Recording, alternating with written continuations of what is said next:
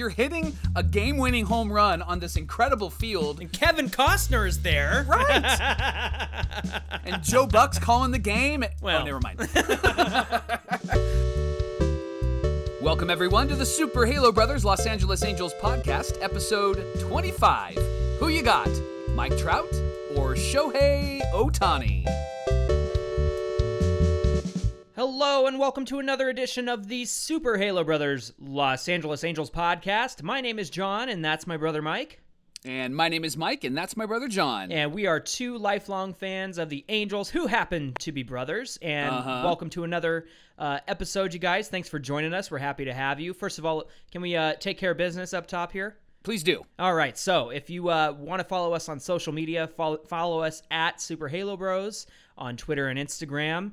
And if you want to uh, follow us, you know you want to you follow know you us. want to follow us and uh, uh, please make sure if you're listening on apple podcasts make sure to like rate and review the podcast we love getting your reviews it really helps us out and helps us climb that baseball uh, podcast charts for apple podcasts we've been we've been charting every week my friend We're gonna break that glass ceiling. That's right. I don't know what the glass ceiling is, but we're gonna break but it. it's there.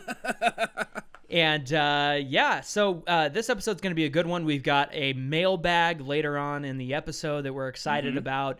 Um, lots of stuff to break down this episode. So uh, without further ado, Mike, you want to jump in on this one? Can we talk about my boy Reid Detmers, Oh, baby. who finally got his first major league win, and I loved it. I've been a huge fan of Reid since the beginning. Yes. you can go back and listen to almost every episode when I talked about Reid Detmers, and even when we jumped on the episode, the podcast with Halos Heaven, I was. I was toot tootin' Reid Detmer's horn. And Is root okay? rootin'. and root rootin'.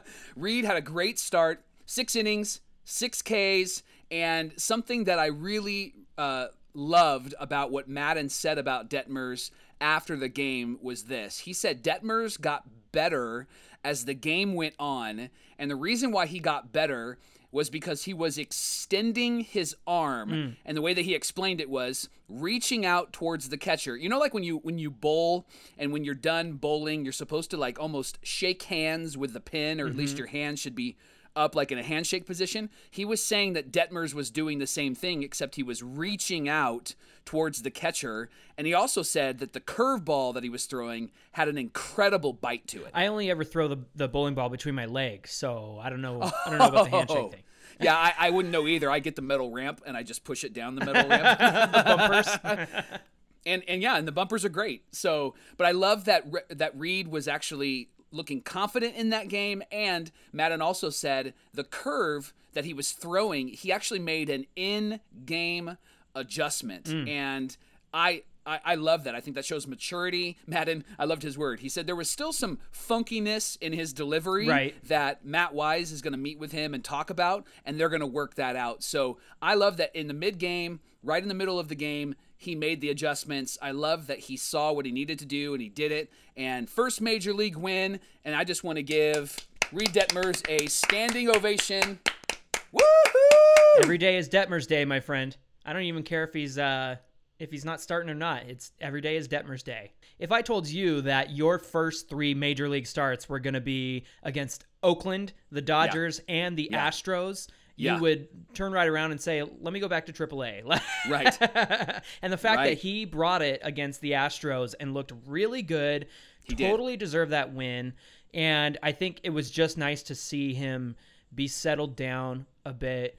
Uh, the, I noticed at the game that I went to, the very first Detmers day, that the pitch count was was creeping up early, and Mm-hmm. and that is not a problem exclusive to Detmers. That is an Angels problem Yes. through and through.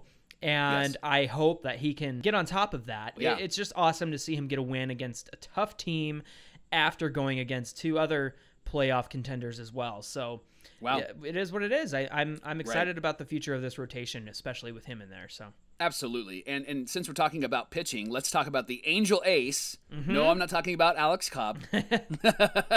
let's talk about Shohei Ohtani. Gotta talk about Ohtani. Our our last episode, episode 24, we actually had a spontaneous discussion about is Shohei, well, for sure the MVP, but is Shohei in the running for Cy Young. And so you gave some really great thoughts, but this week we decided that we would put some extra thought into that. So, Yeah. John, let's let's talk that through. Let's make a case for Shohei Ohtani not only being the MVP, but also the Cy Young in 2021. Well, he's got MVP locked down between what he's doing at the at the plate and on the mound. That's I a agree. given. I Uh, agree. But we we thought, hey, Cy Young potential here. Yeah. And I think the the biggest case against him is maybe the number of innings pitched, maybe Okay. a win loss record.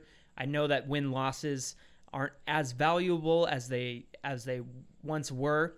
Yes. But if we're gonna make the case for Ohtani, Mike Shohei has the lowest ERA since July 1st, with a minimum of 30 innings pitched Wow. some comparisons that you can you can make there. Uh, Jameson Taillon has a 1.25 ERA. Walker Buehler, who we had to face uh, a few days ago, a Yeah. 1.62 ERA. Shohei sits at 1.69. So he Unreal. since first since July 1st has ranked among the best in terms of ERA since July 1st. What else Yeah. you got? So his current ERA right now is 2.93. That's 12th in the American League.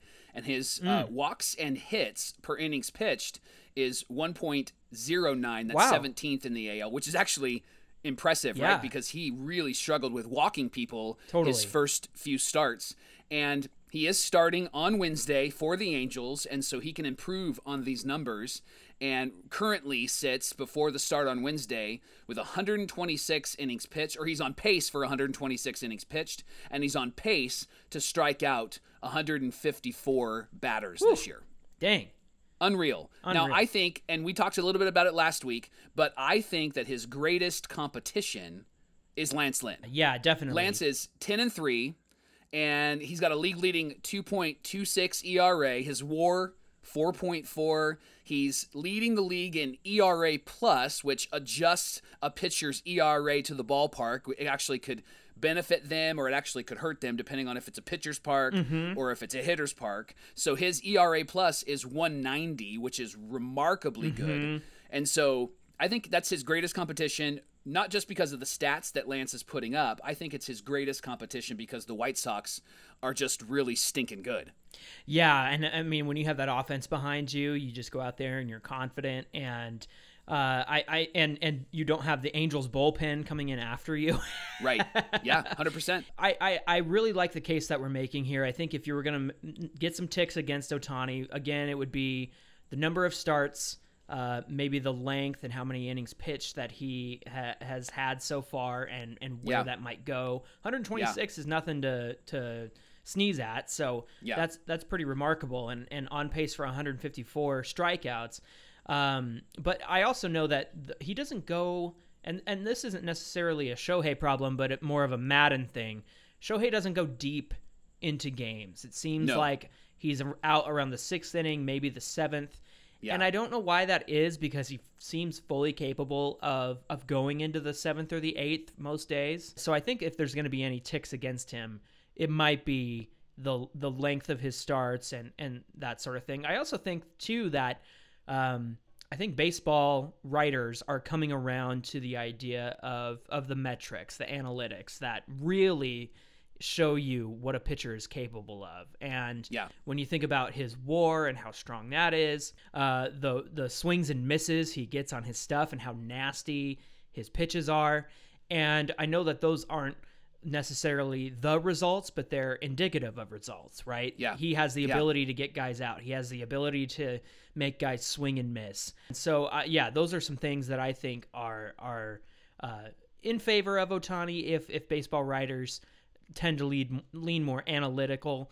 But we all know that they they certainly love their wins and losses and their ERAs and things They like do. that. So Yeah. yeah. it's not. I, I don't. I don't want to sit here and think that you and I like. Oh, Shohei's a lock, like he Oh, is sure. for MVP. Sure. But just for the sake of fun, it is kind of fun to speculate Yeah, could absolutely. the potential for Sho- Shohei to win the Cy Young be something that could actually happen. So Yeah, absolutely. Okay, so one random thought and then a question for you. okay, Uh, the random thought is you've dropped some remarkable cliches so far. You said nip it in the bud and nothing to sneeze at. So that was great. I'm proud of you. Um, and so then also the question is do you think that Shohei's innings have been a bit limited by Maddon intentionally because he's tired, because he is playing, because he is DHing? Do you think that Maddon feels this obligation to, yeah, you know what? He's at 90 pitches. He's gone six innings. He can get the wind. Let, let's pull him out.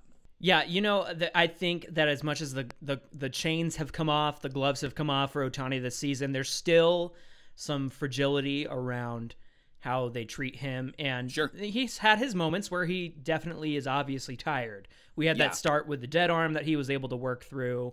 There are instances where he has to go to the outfield. There are games where he's pitching and hitting. I think I don't, I can't remember the last time he just pitched. It had to be early this season. But uh, yeah. so I, I think that there is some sensitivity around not wearing him out, not exhausting him. Um, maybe Joe trusts the bullpen more than than we might and than we've observed. Um, Yeah. So I, I think that that definitely plays the Joe Maddon factor is definitely Okay. in play here. I was looking up I was looking up a stat while we're on the topic of Ohtani, and dude, I was so frustrated along with the rest of Angels Twitter uh, on Monday night when we were playing the Yanks. And Uh-huh. nothing nothing against the Yankees. This is not a, a Yankee problem. This is purely an umpire problem. There were so many instances last night of Shohei getting a pitch outside and it being called a strike. And it was Yes. so frustrating because it changes the entire scope of Yeah. his at bat. He has to go Yeah. from attack mode to defense mode. And so I tweeted, like, why does this keep happening? And our good friend, uh, Kyle Kishimoto, who has emerged as one of the best Angels analysts this season, he's Awesome. killing it on Twitter. And he came up with the stats of the quote unquote getting screwed by umps percentage. Okay. Okay. Out of That's the technical term. yeah, out of 177 hitters with at least uh, 1,250 pitches seen this year, Ohtani ranks 56th in the quote getting screwed by umps percentage. So he's been unlucky, but not the most unlucky. Jose Iglesias actually ranks 17th, which I thought was Oh, wow. funny. Uh, and then it turns out that the Angels actually rank sixth in the league in that category, taking Oh, wow. uh, uh, the the perc- they rank sixth in the highest percentage of called strikes that were outside the zone. Uh, he looked at Ohtani individually, and Kyle said he had 48 pitches out of the zone that were called strikes coming into today, which was which was Monday, and he ranks uh, somewhere around 20th among all hitters. So Wow. can you imagine the number of home runs and and extra base hits that Ohtani might have if he wasn't getting these strike calls against him? Yeah. Uh, there was another great tweet from Codify Baseball at Codify Baseball. Okay. Uh, he posted a, a montage of all of Ohtani's outside uh, uh, and away strikes that were supposed to be balls. And they said, not too high, not too low, not too inside, but definitely outside. Imagine if Shohei Ohtani hadn't suffered more of these called strike this season than any other batter in MLB. Yes, these were all called strikes. And this video is just, it's all of them outside, away from Ohtani, out of the zone, getting called strikes.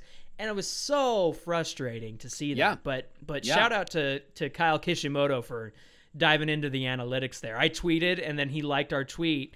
And the next thing I knew, he had the stats pulled He up on his up. Twitter. I would be curious now. I would be curious to see where the Astros are on that list. They're probably like the the, the best team, right? Like they probably get the best calls, right? Well, and and the other part of this was because we were going against the Yanks, there was a lot of Yankee fans who were saying, "Well, do Aaron Judge." And it's like, guys, we're not we're not mad about the Yankees getting Yeah. calls in their favor. he's probably getting he's probably getting screwed as well. He is. He's actually he's uh ninth on the list for Oh, wow. for So there you go. calls. Yeah. So Yeah. it might be a tall thing because he's very tall. Okay. Ohtani's very Yeah. tall. But but the fact is is uh, whether it's Shohei or not, or whether it's uh, uh, uh, Aaron Judge or not, doesn't matter. It's it's the Right. MLB or it's the umpires that are driving us insane this season. So Yeah, definitely. So you you've had a couple of moments where you've you've spoken it into existence, John. Yes, sir. And so uh, I, I'd like to take this opportunity to speak something into existence. Can I do that? what's that? Um, I here's my take. If if Ohtani gets to at least ten wins, Mm-hmm. and every start for the rest of the year gets to at least five innings, Mm-hmm. I think that that is going to sway some of the baseball writers, and they're going to give him the Cy Young Award. Oh, that's interesting. So I'm going to speak that into existence. If he can get it to at least 10 wins, and if he can at least pitch five innings in in each of his next starts, however many starts that might be, the Angels got like 41 games left left as of Wednesday. Yeah. Then I I think I think there are going to be writers that are going to go, yeah, I'm going to give it to him, and I think he could be the MVP and the Cy Young. How incredible would that be if he wins both of those things? And not because he was an MVP pitcher. Like Kershaw Right. got Cy Yes. Young an MVP a few years Yes. ago, and that was because he was doing his one job. And Yep. Ohtani could could get both of these for doing both jobs. Like that's just Yeah. mind blowing to think about. I love that Yeah. so much. Um, so you think ten wins or so will be what does it? I think 10 wins could get there because I think that as long as he keeps his ERA low, as long as he at least can get to five, potentially six innings, Mm-hmm. I think people are going to look at that and they're going to say, hey, that's. That's pretty remarkable. And there's been moments, Zack Greinke is one, I think, and then uh, the Mets pitcher is another where they won like 9, 10, 11 games, Mm-hmm. but really dominated, and the writers gave them the Cy Young. And so I think that that could potentially happen with Shohei Ohtani this year. So I'm going to speak that into existence, yes, John. Yes, we've been we've been very good at that this Yeah. season so far. Is that how you do it? Is that do I have to back up from the mic and and speak it into existence, John? Yeah, I'm just gonna have to edit the volume down later. No, I'm just kidding. well, listen, there are so many things to be excited about when it comes to Shohei Ohtani, but there's also some other players to be excited about, Mike. We're talking about the youngsters, Jo Adell and Brandon Marsh, who have uh, both been on the team for a little over uh, a week or two together. Marsh came up Yeah. first. Jo Adell came up shortly thereafter. So, what's going on with Jo Adell, Mike? Tell us what is uh, the latest on him. Okay, so I'm going to speak the the obvious thing. Okay. right? So Tuesday night, we are tied at two, Yeah. and Jo Adell with two outs and the bases loaded hits a grand slam to Ooh, put us up six to two. Oh man. And and I, I I don't know what it is about Jo, but uh, don't you just love whenever he does something great that he's immediately like fist pumping, Yes. clapping his hands, Yes. like there is a different energy about him Yeah. this year than than last year. well, and I think too that him and and and youngsters like Tatis, because Tatis is 22 as well. It feels like he's been around forever. he's been injured like 47 times, but is leading the National League in home runs. That guy is incredible. and and he brings that same kind of fire and energy too and i i really hope that these youngsters who are coming up like jo adell and Yeah. tatis who's already in the league um, i really hope that them being energetic and fiery and Yeah. and doing Yeah. bat flips and tosses like let's Yeah. make that part of the game and and let's not have these unwritten rules anymore where you can't show up people and stuff like There's that There's a lot of people that are fired up about that. In fact, uh, when and we'll talk about this in a minute, but the Field of Dreams game that happened with the Yankees and the White Sox, the Tim Anderson hitting the game-winning home run into the cornfields, Yeah. right? That was amazing, and and he got you know people just dumped all over him because he threw his bat and then Oh, he applauded brother. and he kind of ran around the bases and he was like it's not over right? And and I loved it. I mean and I probably would have done the same thing. Yeah. like you're hitting a game-winning home run on this incredible field and so kevin costner is there. Right. Come on. And Joe Buck's calling the game. Well. oh, never mind. And so but I, I'm with you. Like I love the fire. I love the passion. And Jo hitting that grand slam like immediately tosses the Oh, bat yeah, he looks at the dugout claps his hands it was so awesome but here's the thing That's, the thing is nobody's nobody's showing up the pitcher. Nobody's like No. yelling at they're them or anything like they're that. performing they're yeah, doing well Yeah, and they deserve and, that. and you're you're in the majors, right? Right. Like this is you're in the you're in the major leagues. I hit a remember it granny, baby. Right, and we're, we've talked about this before, but I, uh, I, Tim Salmon had talked about when he first came up. He said, "I knew I was in the major leagues when I almost took a home run away from Don Mattingly. like I'm standing out in the outfield, going, I can't believe that I'm here, Right. right?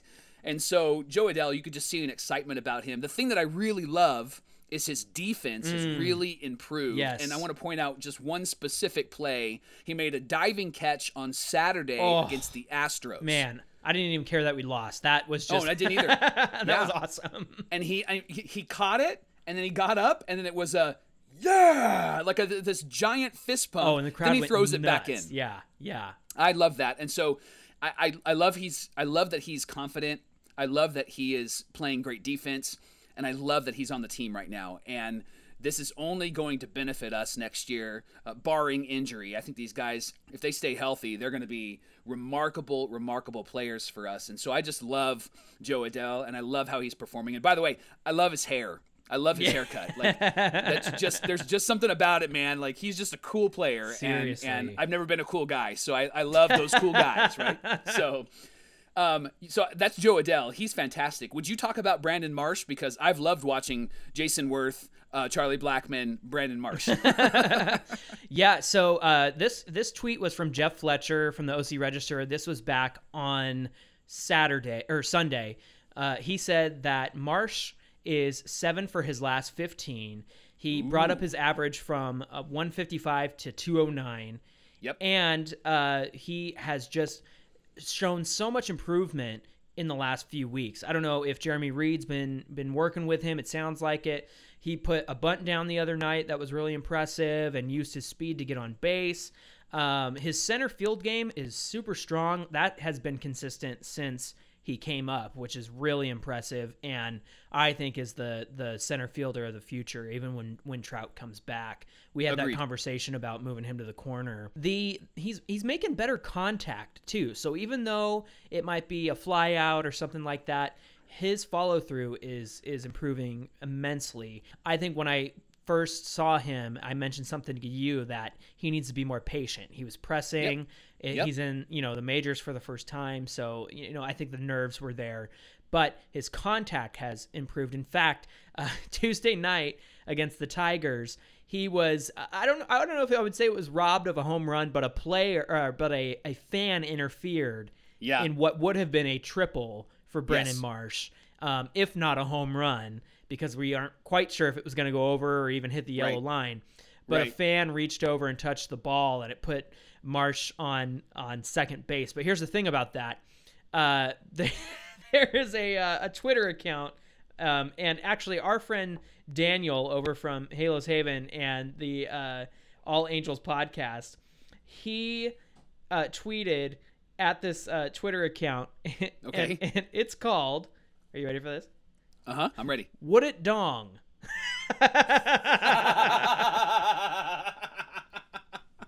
So here's the tweet from Would It Dong. It says Brandon Marsh versus Michael Fulmer. Exit velo on that was 108 miles per hour. Launch angle 25 degrees. Projected distance 427. Wow. Here's the kicker, Mike. This would have been a home run in 29 out of 30 MLB parks. So literally only. Comerica Dang. Park is the one that held it in. So Jo Dang. Adell, or I'm sorry, Brandon Marsh missed his first home run because they just happened to be in Comerica. Can we just give a, a, a high five, a Halo Brothers uh, high five to that fan because he did everything he can to try to make that a home run for us. Because Right. he reached over, and then I loved that the camera was on him for a bit, and he was he hiding his from buddy- security. oh gosh, yeah, he and his buddy are cracking up, but the guy's got his hat down over, and, his, and he's not even looking up, like he's whispering, like I'm gonna get kicked out. Yeah. And even even Rich Waltz said like uh, they're probably they're probably gonna remove him, but later on in the game he was still, there, there. so lucky him. that was great. That was great. So so Jo Adell playing well. I didn't mean to rhyme there. And then Brandon Marsh uh, is is looking really strong.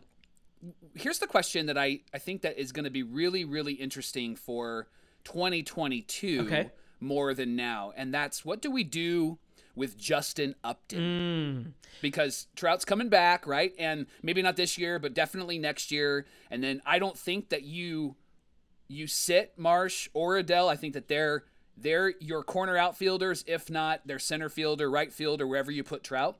And and I don't think Upton is a fourth outfielder. He's not a defensive replacement. No. He does have a good bat, but hmm. what do you do with Justin Upton?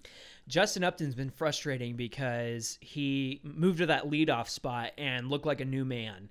Then he went Yes. down with injury again. Fletcher came up to that leadoff spot, and since then, I think Upton has only led off one time, and it just didn't work.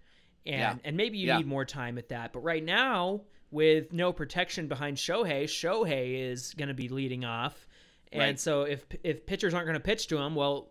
Maddon's going to make them pitch to him by putting him in the leadoff Yeah. spot. But He said he wants the whole lineup to protect Shohei. yeah, basically, that's what it takes. Yeah. So, Yeah. all of that to say, uh, I really think we missed our window when Upton was killing it in the leadoff spot to move him to another team. Okay. However, Okay, I will say that I think that's a possibility uh, in the off season to move him and maybe eat some of that salary. We've talked about this before. Yep. I think a one year of Upton and a team that needs a, a powerful offensive bat like his would would be served well by Upton. I think Yeah. back in like May or June when he did move up to that leadoff spot, there were a lot of Halo fans going, "Hey, uh, uh, Mets GM, are you watching Upton? Look what he did today!" you know, because Yeah. they needed some Yeah. outfield help. So I, I I don't know if the Mets need that help anymore, but I think Upton could be moved to a team that really needs a power bat. Um, because I think you're right. I, I don't think that you sit Adell. What was interesting to me was when Eaton was still on the team, and we'll get to him in just a little bit. Uh, Joe said the plan was to platoon Upton and Eaton and Yeah. have Jo Adell out there every day, whether it was left field or right field, depending on whether Upton or Eaton was in. And um, I think I think that's crucial to uh, identifying what we're going to do next season. So I'm with you. I, I, I think I think Marsh and Adell are are on this team next season with Trout Yeah. in the outfield as well. Um, maybe we can get something back for Upton. We'll we'll see what happens there. What are your thoughts? I, I I think that we have to do something with Upton. I don't think that you can have him remain on this team, and I don't think that you release him. And the reason why I don't no. think you release him is because of his connection with Mike Trout. I think the reason why you don't release him is when Tyler Skaggs tragically passed away. Hmm. It seemed like Justin Upton was kind of one of those clubhouse leaders, Mm-hmm. right?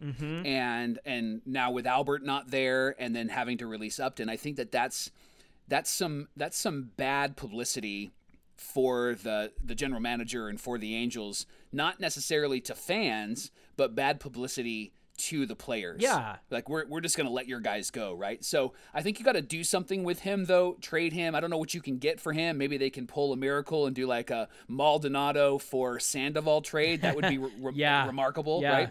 But I don't think that you're going to get much for him, and you probably will have to eat most of his salary. But I think for next year, you got to have the guys that we've mentioned already in the outfield. And then I think for the fourth outfielder, you either bring back Juan Lagares or you bring up Taylor Ward and let Taylor Ward be your fourth outfielder and fill in when necessary with some time training in the outfield because I wouldn't want to throw him back in to that rotation because he didn't look too confident out there when he was up with us a few few months back. Right. Yeah. And well, I think Lagares is off this team at the end of the season too. So Okay, I think so too, yeah. But with Upton, I, I hear what you're saying, it, and I think we both agree. It's got to be a productive move, in the sense that you just can't cut loose, cut your ties loose, and let him go. Try to get something for him. Um, and and if if maybe you can't make that move in the off season, maybe he maybe he's that that pinch hitting bat who comes in off the bench and Sure, and, and it is sure. his last season and I'm sure he recognizes that like oh I'm in an outfield with these youngsters and and Trout so maybe Yeah. my role and I'm not I'm not playing well and I think Upton is the first guy to identify I'm not doing great you know and I Yeah. really think that he shows that especially I think he's broken two bats over his knee this season so Yep. he recognizes and I think he's enough of a of a gamer and an athlete to realize like his contributions are not as strong as they could be or maybe should be. Yeah. And I think he'll know when to to step aside and, and be okay with it. Um, but you're Sure. right. I think he's a strong veteran presence and a and a leader on this team. and you don't want to upset Mike. You don't want to make Yeah. Trout mad. no, no. I, and I think the reason why Upton will be on the team next year is because they did release Adam Eaton. Mhm.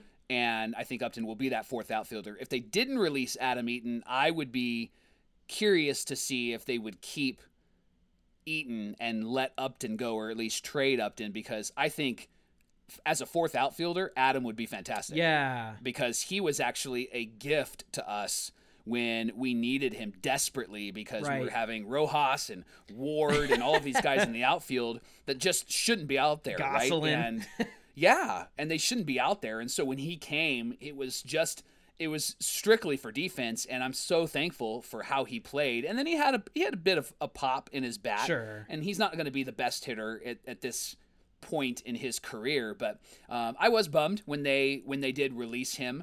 Um, but I think it's because it's an overcrowded outfield, Right. and if it means having Marsh and Adell play every day, then I think it was a really great move. But somebody like Eaton, he, I just kind of he grew on me, and I, I really liked him, especially as they interviewed him when he had one of the game-winning hits or had like a really good game, and and Jose Mota said we haven't had a chance to, to, to chat, and Eaton says it's because I sucked. like that's why we haven't that's why we haven't chatted, you know. And so I appreciated that where he was like, yeah, I was I've been terrible, and so now I'm glad I haven't been terrible. And then he you know complimented the fans. It's great to play in front of this team, and so that's what you hear often from a lot of players. Like it's actually this is a great place to come and play. Yeah, uh, I'm I'm disappointed that he's gone because that Yeah. that that defense that he brought and and he also brings a fire. Like when he does bad, he he shows it. You know. Yep. Yep. Um, I almost feel like there's a part of me that wanted to keep him over maybe Juan Lagares, uh, but maybe they're just thinking, hey,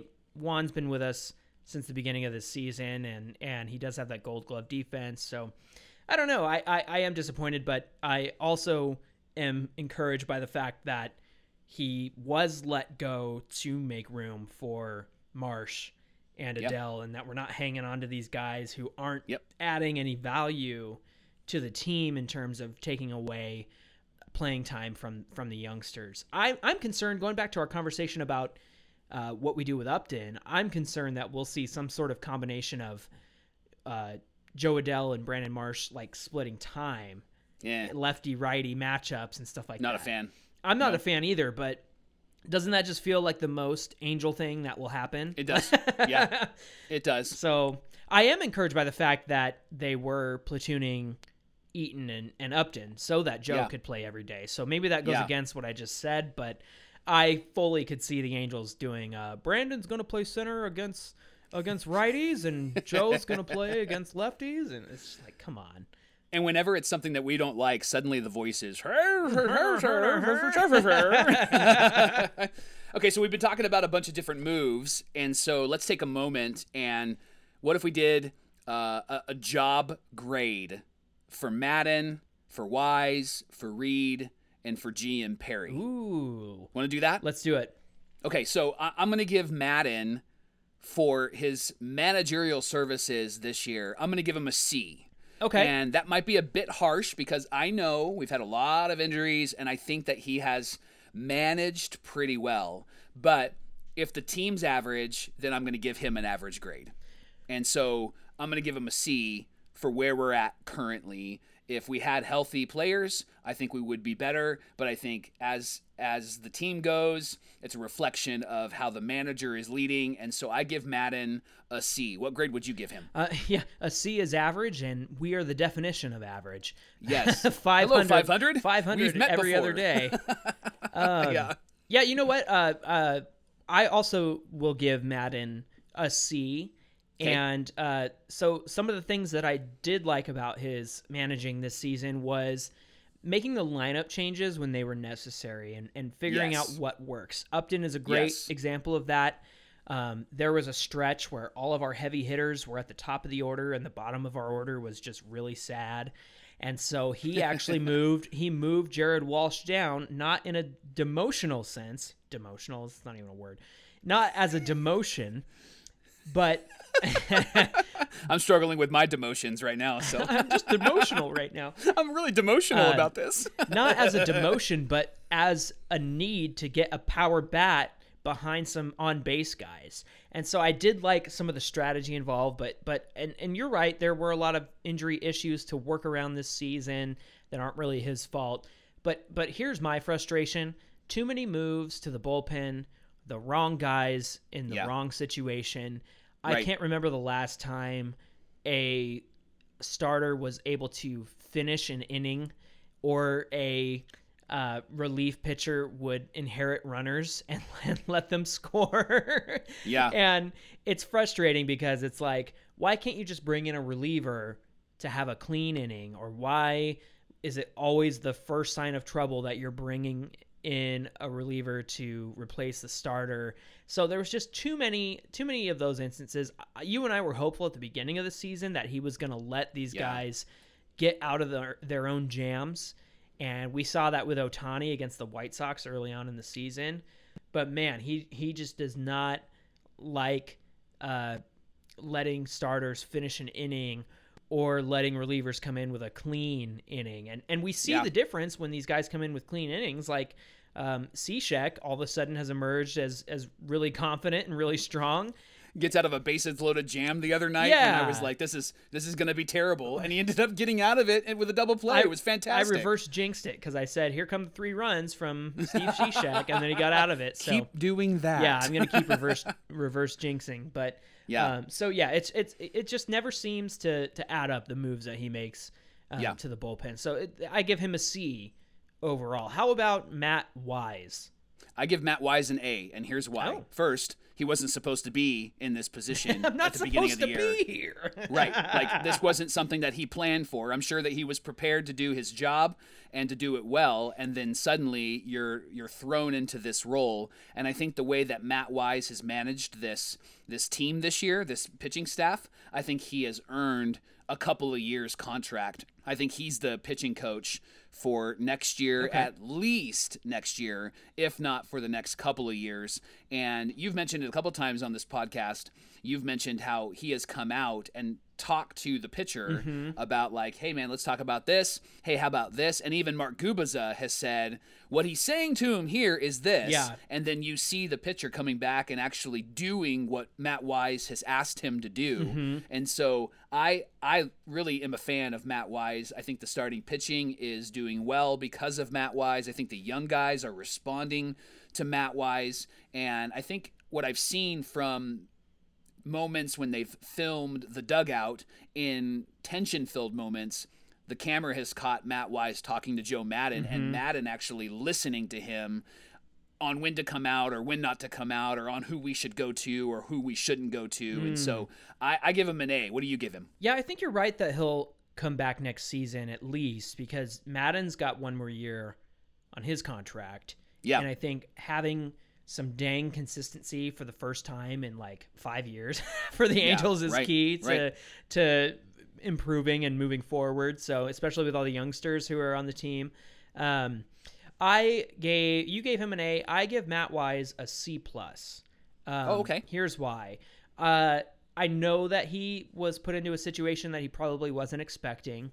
However, I'm I'm a little frustrated at the idea that like guys who were good got worse. Um, I think about Bundy. I think about Quintana, and who I know wasn't on the team last year, but was somebody to be hopeful for. And I think about like Mike Mayers, and and I it's frustrating to see their regression. Now I know that that is not entirely in Matt Wise's hands because Sure. at the end of the Sure. day he's not the one throwing the ball for them. But I don't know if there was a, a philosophical change or something uh, that they adapted to that that Matt Wise prefers. Um, so that that's a little bit frustrating. But here are the here are the good things for me. I do like that the the new guys in the rotation have have bolstered our starting rotation, and that has a lot to do with the fact that Sandoval and Suarez and Barria have all improved from what we've seen in past seasons. So I, I do give that a notch in Wise's favor. Um, he's he's done well despite you know the odd circumstances of getting there, and I really do like that he worked with Bundy to improve that arm slot. And I know Bundy wanted to wait until after the season was over, and I think that says more about Bundy than it does about Matt Wise. So Um, and, and, and what I mean by that is like Bundy wasn't quite willing to make the change, even though he was sucking. And so, Yeah, yeah. Um, so I- at the end of the day, I think between what has improved and what's gotten worse, I think Matt Wise earns uh, a C plus, and I think Okay. with a, a consistent year, I could see that grade going up later. So Sure, sure. How about uh, Jeremy Reed? He's the hitting coach. Yeah. What grade? What grade would you give Jeremy Reed? I the only consistent thing for me this season has been the offense and the hitting. Yeah. And I know Yeah. that we've been a little bit sleepy lately, but hopefully Jo Adell's granny will break us out of that offensive slump. So That'd I give great. I give Jeremy Reed an A because Oh, wow. I Okay. think everything has been consistent. I think the offense has has rarely been the problem. Um, you see guys that you wouldn't have expected improving, like Jack Mayfield, who I know is just a backup, but he wasn't good when he started the season with us. He wasn't great with the Mariners, and he comes back and and gets six home runs in the span of like two or three weeks. He's. Jimmy Jack Mayfield. Yeah, yeah. three run Jimmy Jack Mayfield.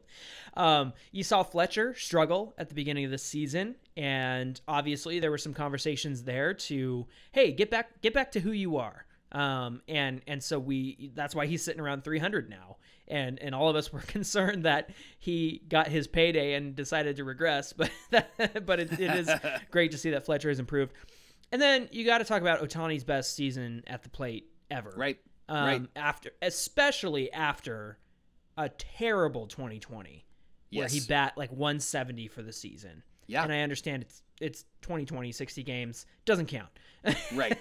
so Go away. for me jeremy reed gets an a just because i appreciate the consistency of the offense i appreciate the fact that he has found diamonds in the rough and that they've contributed offensively and helped guys like fletcher turn around their slumps and uh, so i think jeremy reed gets an a how about you I give him a B. I agree with Okay. everything that you say.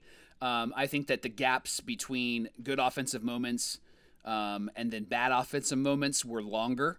And there are moments where we had some really good pitching performances at the beginning of the season, but the offense just didn't come through for us. Mm-hmm. Yeah. And so I, I give him a B, but I think he's done a, a pretty incredible job. And, and I also affirm and high five uh, the work he's done with guys like Jack Mayfield, who shouldn't be where he is, but I think that Jeremy Reed has done a great work with him, helping him to see the ball and hit the ball and Yeah. what's his form and all of those things. And then let's talk about Perry Minasian. What grade would you give GM Perry Minasian for this scary perry Scary Perry. uh, I thought about this a lot, and I ended up landing on a B minus. Okay. The reason why I know that he revamped the bullpen, which wasn't good last year, Yeah. and this also wasn't good. Yes. But what I appreciate about it is that he saw something that wasn't working and completely revamped it, went a Okay. new direction. You take a risk like that, I get it. And the the problem is is that in some cases he stuck with some issues too long, like Alex Yeah. Claudio should have Yeah. been gone a long time ago, um, before he was released. But I will say that when there was a hole in the defense or the offense or uh, the pitching somehow, he went out and made moves to get the support we needed at times. So it wasn't every time, but he did, you know, he, I mean, he did go out and get Hunter Strickland. I know that didn't pan out for us. Obviously, it's an issue with the Angels and not Hunter Strickland because now he's killing it with the Brewers. yeah. I Yeah. feel like I talk about that every week. I'm still upset Yes. about that. Um, Perry took some risks that worked in terms of Alex Cobb. Um, he took some risks that didn't work, like the bullpen or Jose Quintana. I really do like the the Heaney and the Watson trade. Uh, I wish that he would have made moves sooner because he left us on the edge of our seat. But th- you know, it's over now. Um, I I've taken my anxiety medication and I've come back down. um, and I also like that he didn't jump the gun on moving Marsh or Adell yeah. at this trade deadline. Now, he has left the door open for um, something happening in the offseason, possibly, which I appreciate. So, Perry to me gets a B minus because he he took some risks. They, you know, risks don't always pan out. Some of them did, some of them didn't.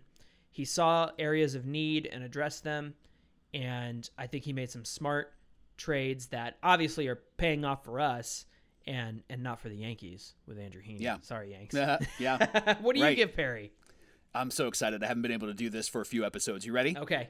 John? I completely disagree with you. I think that I give Perry a C Oh. because he has been average and the thing that I that was the most pressing need he he brought us C players and that was the bullpen. Mm. He didn't go and get any significant help for the bullpen. Yeah, and fair. yes, all of the moves that you have said that he made, I, I agree with you. And the draft, drafting, you know, 20 pitchers That's and true. I did forget to mention that. Yeah. Yeah, that like was that's- a big that's- contributor. That's incredible. That's remarkable. But I think for the now, for right now, he didn't go and get what we needed, and that was bullpen help. And and you're the GM, and you have scouts, and you need to be able to identify people that are actually going to be helpful for our team.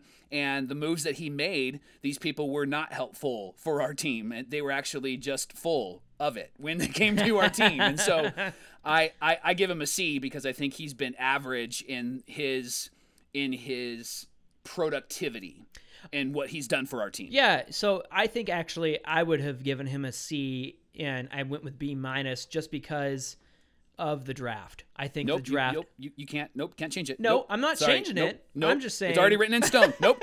I'm not changing it. I'm still giving him a B minus. If he hadn't drafted 20, 20 pitchers and Yeah. signed 19 of them, I would probably your give him a. C. right, right. All right. So I mentioned it earlier in the podcast. The the Field of Dreams game yeah. was so much fun. And and John, did you know it was the most watched regular season baseball game since 2005? Yeah, I believe it. I'm I uh, think it was an incredible idea, and people love that movie, so no wonder they tuned in. And it's the Yeah. Yankees and the White Sox, you know, so Right. that's that's really awesome. Great setting, great teams. You, you can't go wrong with the Yankees, right? And so, again, Kevin Costner. that's that's why I tuned in. Um, so I, I I love that it went well, and so um, I have some ideas on how to continue. Oh. Uh, help MLB continue to get the ratings and Of course. continue to do well. Can I can I share these ideas right now? okay. So I think for next year, instead of the Field of Dreams, they should have a field from the Sandlot movie Oh, nice. Okay. and play that's on that, cool. right? So like the, the field should be really crappy. There should be like trees and weeds in the outfield, and then it needs to League be, yeah, it needs to be like like this rundown fence, and then if they can get a really big dog behind the fence, that'd be awesome, right? So if that doesn't work for them, I got other ideas. Okay, can I hit me. can I continue to share? Okay, so um, what if we had a field called the Rookie of the Year game, the Rookie of the Year field, Yeah. and we only had twelve year old boys pitch after they broke their arm.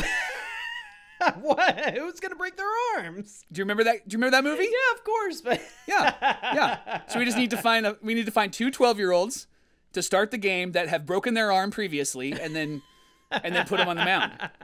Yeah? No? Okay. I got another uh, idea. next idea. Okay. Uh, how about how about a money ball field? okay. And the only players that can play are cast off, but they have great like on base percentages. And Chris Pratt, Jonah Hill, and and Yes. uh, Brad Pitt have to be there. And R.I.P. Philip Seymour Hoffman. But if they if they brought Kevin Costner back, they have to bring back Brad Pitt, Of right? course. They have to. Okay. And then and then of course, how about next year they do an Angels in the outfield field. But the Angels have to play and every call has to go the Angels way. and we win every Right? game. Yes. And Christopher yeah. Lloyd will be there. and Joseph Gordon-Levitt can finally have a family again. How you really watched that movie a lot, didn't you? yeah, those those good ideas, bad ideas. Hey, yeah, uh, no. Okay, you got me thinking. I have an idea for you. Okay. Okay, now follow me here. Okay. How about a a Space Jam game, Oh. but not basketball? I know it's a basketball movie, yeah. but we are we, we would do a Space Jam game in the sense that in the beginning of that movie, Michael Jordan is playing baseball in the minors. So why don't we get players from other sports to play a game of baseball? We could have LeBron at first base. you could have George Kittle at third base. Like you get George Kittle. yes. Nobody's getting by him. Maybe he should be a catcher. yes. Yeah. so yeah, other other players from other sports playing a game of baseball, I like that. but not like celebrity softball, like a real baseball game. Yes. Yeah, Yeah. yeah. And we and we play the Monstars. And That's Bill great. Murray's there. it. oh, then I'm in. I And we have a celebrity for every one of those those fields. I love this. Oh, I don't do defense.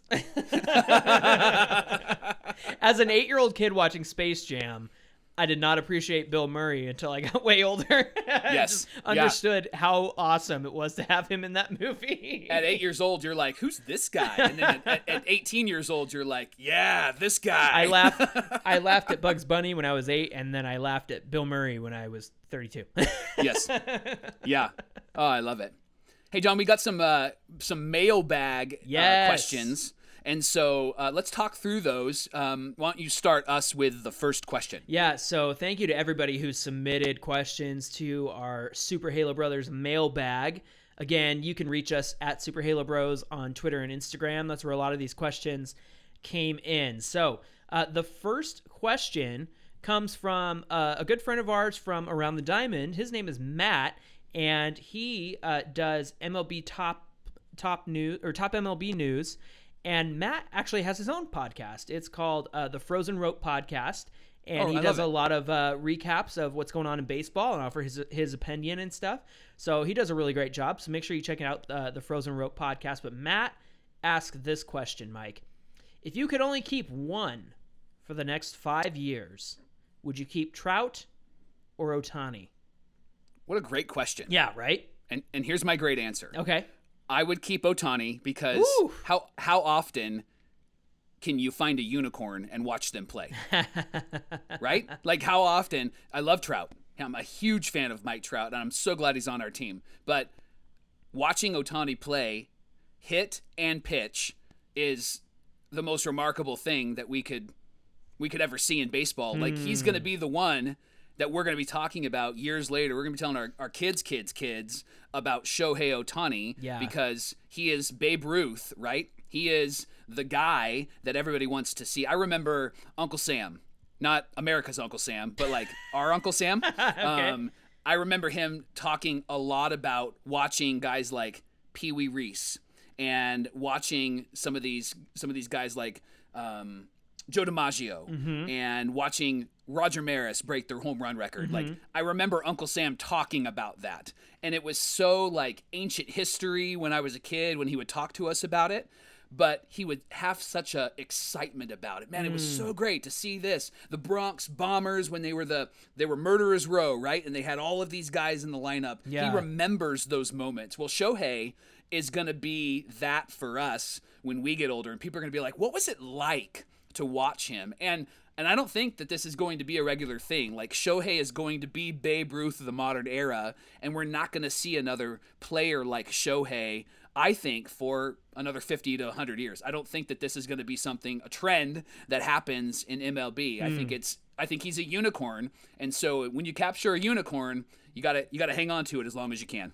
I like that. Um, I am gonna go with Trout because I, I Okay. can't I can't see him in any other uniform than than Angel Red, baby. And and Gotcha. and Trout has been there uh, since since my fandom really took off in around Mm. 2009 when he got drafted and and I started really paying attention to the Angels and uh, to to not have him on this team would be so odd and so out of place. And Hmm. I think before Ohtani came along, like Trout was our unicorn. He was doing all the things that we hadn't Yeah. seen for a Yeah. long time, and he was doing all of the uh, the the he was breaking all the records and the stats and things like that. So. Um, I, I, I just can't imagine a team this team without Mike Trout. it, my answer would be a lot more uh, painful if Trout had a healthy season this year. Yeah. If he was putting up his remarkable numbers that he was on the way to put up, I think I would really have a tough time picking between the two. Right, right. So, next question uh, comes from a, a really uh, great follower Uh, his name is Matty Nonsense. He follows us on Instagram and Twitter. He's been a fan from the very beginning. Uh, so it. shout out to Matt. Uh, he asks, "Is there a possibility that ownership and front office has anything to do with the lack of free agent signings over the years? Hmm. Is there knowledge about the organization that is known in MLB circles, but we the fans aren't privy to?" So I, I, my answer is yes, but I don't think that something like suspicious is going on. So let me hmm. explain. So two things. One, I think the Angels are not an attractive destination at the moment. Yeah. And I think that that's why we haven't had too many free agents come this way. I think we have to earn trust by winning and and and playing consistent Yeah. and showing some consistency from the front office. Think Torii Hunter leaving the Twins and signing with us mm-hmm. back in 2009, mm-hmm. right? I think that that the reason why he came was because Mike Scioscia and we because we had won a few in a row. We were a good team. We had a great culture, and I think that that's why he came. There was there was a draw to being with the Angels. Second thing is I think Arte has shown that if he wants a player, he's going to go and get a player. Yeah, totally. And I I think I think my, my first point is is with with like earning trust and having consistency in the front office. That's why we didn't get Gerrit Cole. So I, I think that there is a front office ownership situation when it comes to free agent signings. I just don't think that there's like this behind the scenes. We're not we're not privy to certain things. I just think that that Arte has not made this place uh, uh, an attractive destination because of how it has been managed, because of how we have looked in in the last few years, and because of maybe his overreach with like, no, we're signing Josh Hamilton. I don't care what you think, or his overreach of like maybe getting like C.J. Wilson or Albert Pujols, right? And so I think that that might be what puts people in a position of like, eh, doesn't look like they, they're really going to win. Doesn't look like they want to win, even though they say they want to win. And so I don't think that we're super attractive to some of those free agents. So that's that's my opinion. What do you think? What do you say? I agree with you on a lot of that. I think that the the attractiveness of the Angels and the shine has wore off in the last decade compared Yeah. to you know when Torii Hunter came over. Um, I think that the issues that we've been plagued with, as far as you know, our visiting uh, dugout coordinator supplying visiting teams Yeah. with sticky stuff and That's a good point. and issues with with Tyler Skaggs. I, I I think people feel sorry for us, but they also are like, what is going on there? And Right. and this is different from just the Arte Moreno stuff. I mean, to me, I I'm really glad that we have Anthony Rendon, but I think that Arte Moreno that was his compensa- compensation pick for not getting Gerrit Cole. Yes. he's like, Yeah. if I can't have that huge free agent signing, I'm going to get the next best one, you know. And yes. and so when it comes to Arte interference and, and ownership interference, um, I really do think that he he does have that overreach. I think we saw that before the 2020 season when there was rumors that Rengifo was going to the Dodgers for for Ross Stripling and uh, it's a it's a, Joc Pederson. And Joc Pederson. That's right. That's right. Um, and I think Andy Pages, who I think it's Pages, is killing it in the minors right now. I think he also was part of that trade. And, Wow. And so that was something that already shut down for for one reason or another when we needed Yeah. pitching. Um, Yeah. We could have used Joc Pederson's bat, and Andy Pages would be would have been a great prospect. So uh, he he does have that overreach, and I think that more and more MLB is catching on to that that overreach. And again, it's not an attractive destination anymore. We've had Mike Trout, Albert Pujols, now we have Rendon, we have Ohtani, and and we're still middle of the road. And it's going to take more than just one big superstar to make that change. So Agreed. I think that 2022 is going to be a huge year for us. And hopefully Perry will make some moves over the offseason and there won't be any interference from from ownership. So Let's go. let's do it. uh, this is a good one, Mike. So uh, this comes from another another big fan uh, on Instagram at Schwibs. Uh, he is always very complimentary of the podcast, and we really love having him as a listener. He said uh, two questions. What is your favorite Angels moment from the 2002 World Series? Ooh, I love this question. Okay. Uh, mine is Troy Glaus game six, his double to put the Angels up six to five. Hey, that's great because mine is Scott Spiezio, game six, getting Nice. the home run to put the Angels back in the game. Nice. Yes. that was such a fun game, and they were replaying it on the uh, Bally Sports app. And so I, I, I put it on in the background as I was doing some work uh, a couple days ago. And so I just remember how hyped everybody was and how depressing it was until Spiezio hit that home mm-hmm. run. And then it just seemed like that changed everything. And then they had some interviews, and Glaus did say, like, as soon as Spiezio hit it, we were like, we're gonna win this game, and we knew if we if we won Game Six, we're gonna win Game Seven and win the series. So that's why I picked Troy Glaus. I, I love him, but that moment was a powerful, fun, thrilling moment. For Yeah, us. the the the Spiezio home run just sticks out to me because even even as a young kid, I I remember how heroic Spiezio felt. Where it was like, "Ooh, I like that guy. He's awesome." Yes. And so I Yep. think for me, it's nostalgic in the sense that like he had that moment, and I went, "Oh yeah, that's my guy right there." Oh, yeah. Yep. Okay, his That's good. Schwibs' second question is if you could uh, pick uh, somebody to help out the Angels in the present day and have them for the next two years from the 2002 World Series team, who would you Hmm. pick and why? if I could get the Jarrod Washburn from 2002, Ooh, I would take Jarrod Washburn because he was 18 and seven that year. nice. or 18 and 6, something like that, and was the ace of the staff. Just had a remarkable year, and so to have him, um, I think that that would have been that would have been a great thing for us this year. And I was I was struggling because I, I really have two players here. Mm-hmm. The other player that I would want, if not Washburn, is Scot Shields Yeah. because Scot Shields is that seventh inning guy that we need that's going to set us up, right? And so I was torn between the two, but I think I'm going to lean in the Jarrod Washburn direction. What about you? Give me Frankie Rodriguez, baby. That's what I want to see.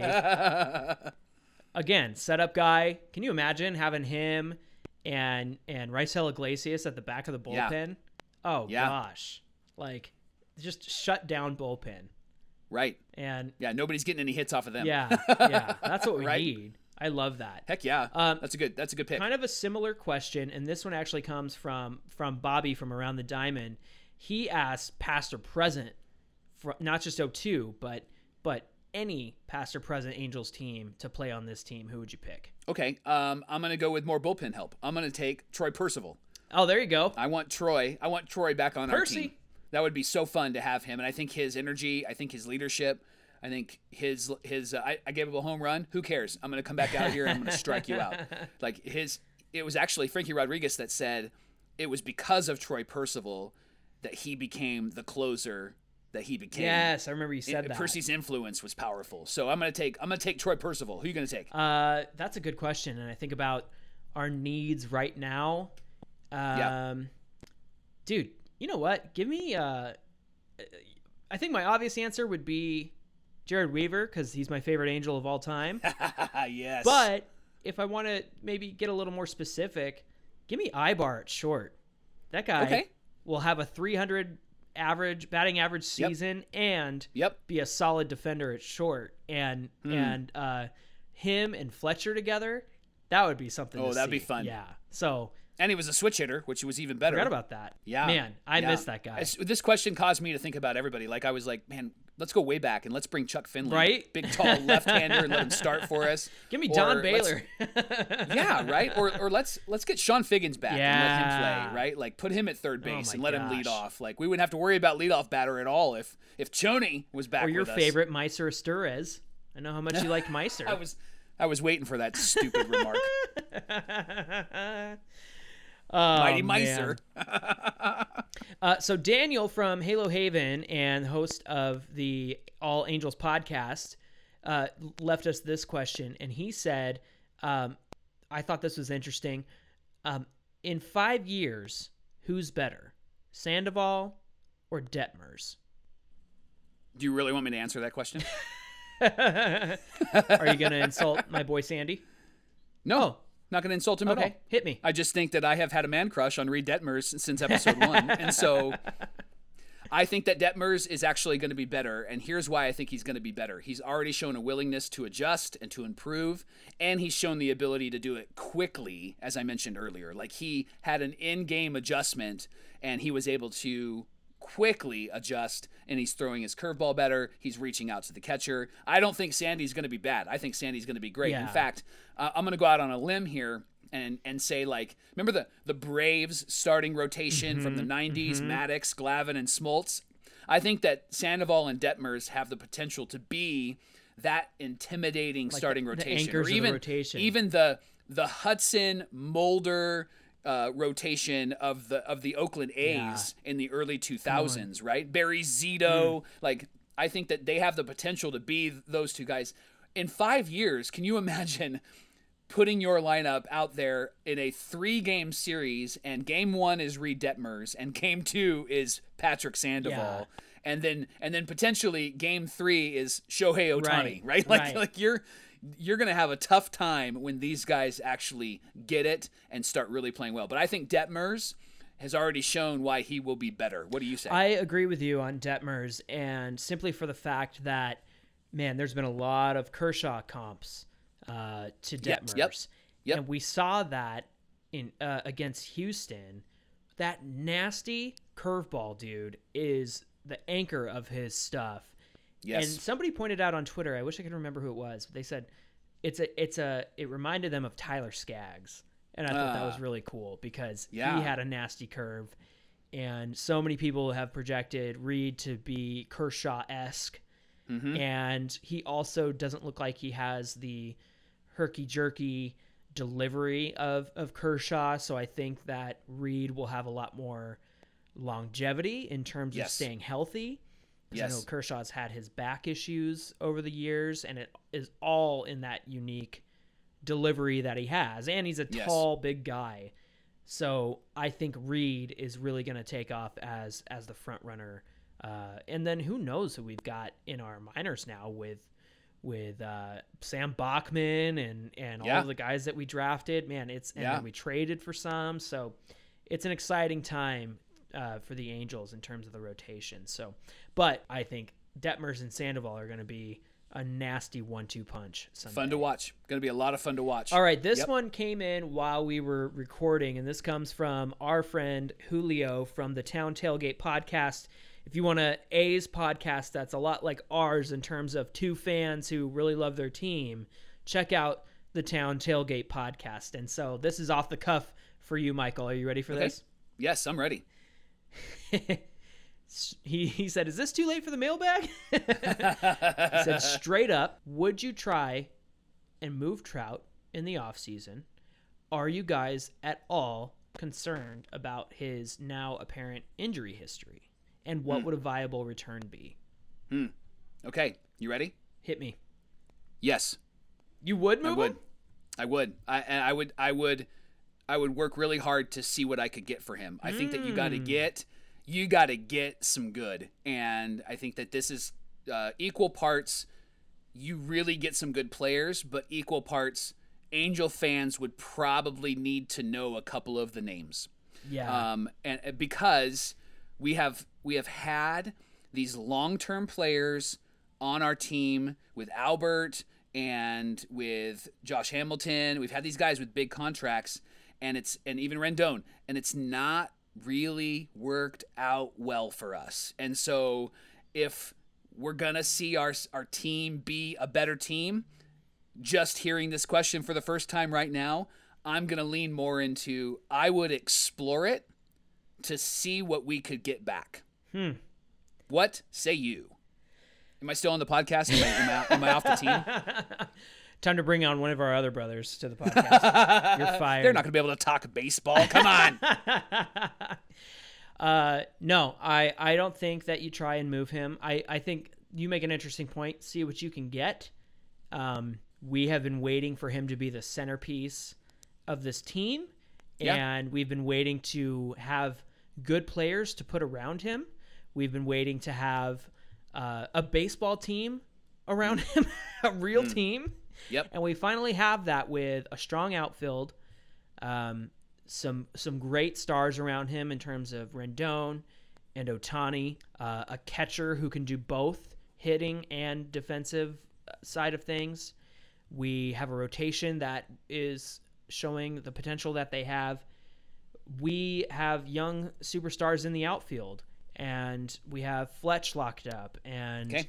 So Yeah. I think now's the time to build the team around Trout that you've been waiting what we got. to do. Yeah, you've been waiting to do this for 10 years.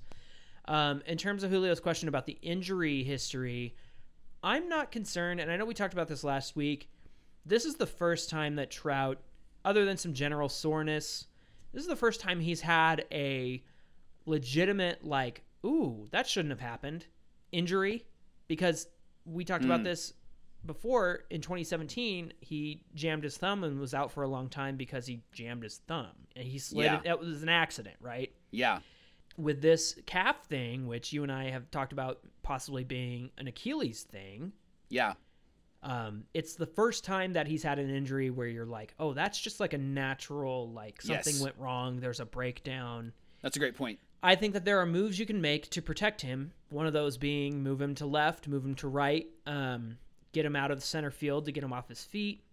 Um, maybe on the days that Ohtani is pitching, you have Trout DH because uh, swapping Ohtani's bat for Trout on those kind of days, I think would work uh, because you know six out of the seven days you're going to have both of them in the lineup.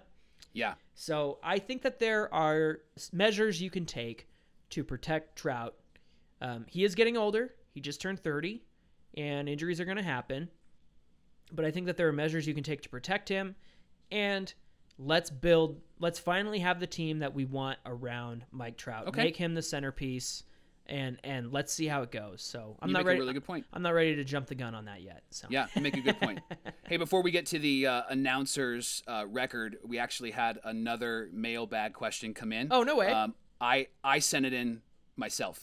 Um, and so, uh, but it's a it's a question for you, John. Okay, so Saturday is SummerSlam, and who you got, John Cena or the Tribal Chief Roman Reigns? I'm going with the head of the table. I'm going with uh, Roman Reigns. That's good. That's good. That's the right answer. I'm more interested. I'm more interested to find out what happens in AEW over the next few weeks. I think we're going to see CM Punk and Bryan Danielson in not Daniel Bryan, yeah, Bryan Danielson. Bryan Danielson. There was an For all of you that are all of you that are actually listening for Angels content are like, what are they talking about right now? there was a there was a AEW ad at the Yankee game behind home plate the other night. I almost snagged a, a snapshot of it. Uh-huh. Nice. nice. Baseball and wrestling, yes. Yeah. All right, hit me with those colliding. announcer standings. All right, so Matty V, your boy is 16 and 23. Okay. And I he like has he called a game in the last month? I feel like he hasn't been around. Paging Mr. all. Mr. Vasgersian, you have a telephone call at the front desk. Uh, Daron Sutton, 29 and 23. Rich Waltz, 12 and 13. Jose Hey. Mota, 2 and 1. Yep. And then the Fox Saturday game, 1 and 0, which brings our record to 60 and 61. and if the Angels want to get to 91 wins, John, Oh, boy. there's still hope. There's, there's still a possibility. With there? 41 games left, we have to go 31 and 10. Oh my gosh. Just 21 games over You'd 500. have to yeah, you'd have to go like every 4 days you'd have to go like 3 and 1 for that to for that Yeah. to happen. Listen, rip off 10 in a row, rip off 10 in a row, lose two, then rip off another 10 in a row. Oh, it's simple. Oh, boy. Come on, guys. The A's can do it. We you can do it. Exactly. Well, uh, hey everybody, thank you so much for uh, joining us for this episode. We know it was a little bit longer, but there was a lot to get to, and we really wanted to answer your questions. So thank you for everybody who sent in questions for our mailbag. We really appreciate it. We love answering those questions. That'll be something that we uh, we'll have to do more often, especially as we get it. into uh, the off season, which is And really great questions, by the way. Yeah, totally. Yeah, and and and summer's almost over, and the off the end of the season's creeping around the corner. Like it's it's crazy. I'm just glad that I'm we glad had... it's almost over. My pits are sweaty. that wasn't necessary. That was Oh, sorry. That was just TMI. Uh, but again, everybody, thank you so much for listening. If you're listening on Spotify, please make sure you follow us there. And uh, if it's Apple Podcasts, make sure you subscribe, like, rate, and review the podcast.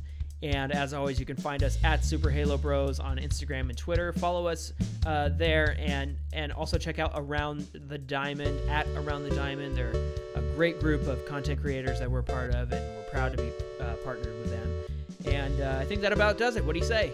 I love it. I think we did well. Thanks again for uh, the mailbag. That was great. Yes, absolutely. All right, you guys. Uh, until next time, my name is John, and that's my brother Mike. And my name is Mike, and that's my brother John. All right, go go change your shirt. what stinks in here?